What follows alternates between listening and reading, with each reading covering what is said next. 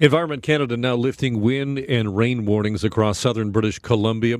Uh, BC Hydro now trying to get power back to the nearly 20,000 customers from Vancouver Island to Kootenay region of British Columbia who are without power. Flood waters are still rising. Areas of Abbotsford in the lower mainland, pardon me, uh, up in the Fraser Valley. That's right. The Fraser Valley uh, has been evacuated as well. Uh, this is a, Merritt also has been evacuated, and the video just incredible of helicopters having to touch down on highways to evacuate stranded motorists.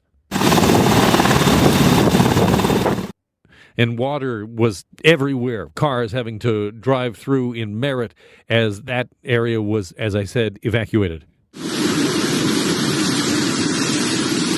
Residents telling Global News that the cars were just picked up like toys and thrown everywhere.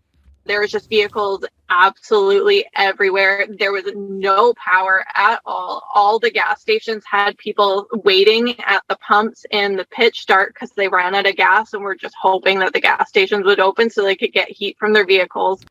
So, what has caused all of this destruction, and what does it say about our planet as a whole? Dr. Brent Ward is co director of the Center for Natural Hazards Research at Simon Fraser University. Thanks for having me, Alan. Let's begin with what is an atmospheric river? Yeah, an atmospheric river is is kind of a, a zone of of really high moisture contents. It's long and linear. It kind of meanders like a river. And the issues with them is, is when they impact the coast, they can drop uh, large amounts of water. Um, also, really intense rainfalls. And that's the thing that triggers the debris flows is that really intense rainfall how much of this, I mean, atmospheric rivers in British Columbia has a long history there, but how much of the intensity and what we've seen in the last 48, 72 hours do you believe is attributable to climate change? Yeah, that's a really good question and one that is hard to answer. Um, I always worry about attributing, uh, you know, a, a single weather event to climate change. But I mean, what I can say is that you know what we expect from climate change are more extreme events and where you expect you know high intensity precipitation events. So this weather event was was what we would expect for climate change. And to really prove it um, you know someone who's smarter than me needs to look at the data uh, for the last 20 or 30 years to see how many atmospheric rivers we have. Are they increasing in frequency and are they increasing in um, you know intensity and magnitude? What impact did the heat dome and the intense uh, wildfires that british columbia experienced uh, earlier this year uh, what w- how does that play into the devastation that we're seeing right now?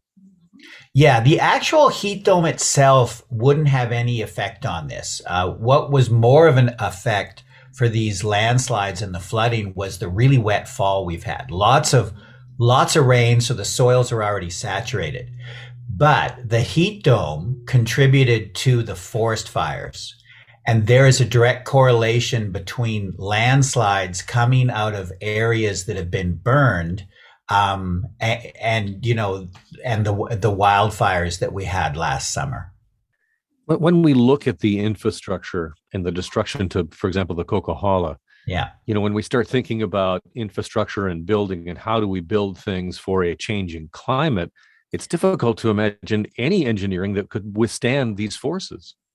Yeah, it's really hard. Um, you know, it's kind of it's starting to become a moving target. Uh, you know, our science has improved. You know, since a lot of this infrastructure was built, and um, you know what we consider to be say a one in a hundred year return in event uh, varies as climate is changing.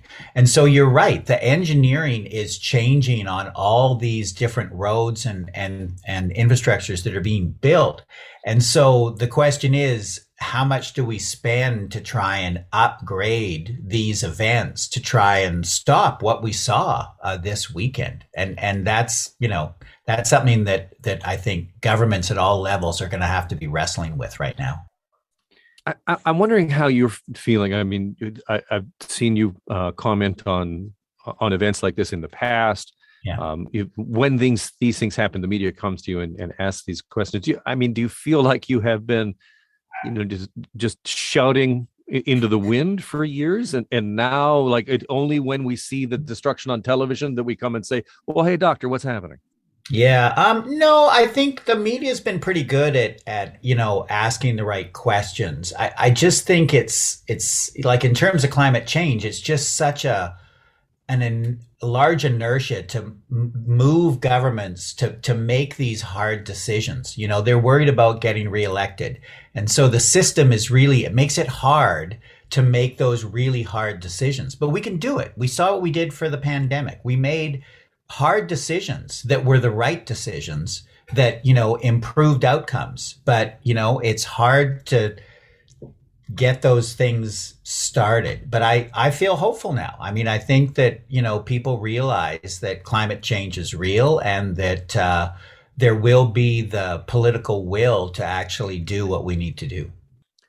When we were looking short term, shorter term in terms of what's happened with the, the flooding, um, what what do you see in the next week or so? Um, not just in terms of is there a danger of more landslides just because of the water that has already been into the ground?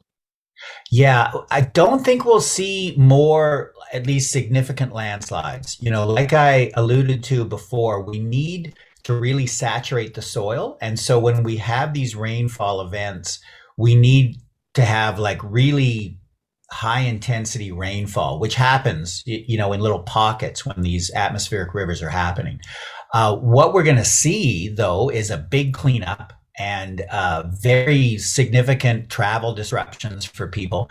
And, uh, you know, it'll be a long time for the people who uh, have been flooded. You, you know, we have to get the water out of the communities, which is hard. And then we need to clean out houses and etc. So this is going to be a long process. And we're seeing, going to see a lot of disruption to people's lives. Dr. Ward, thank you so much for your time. All right. Thank you, Alan.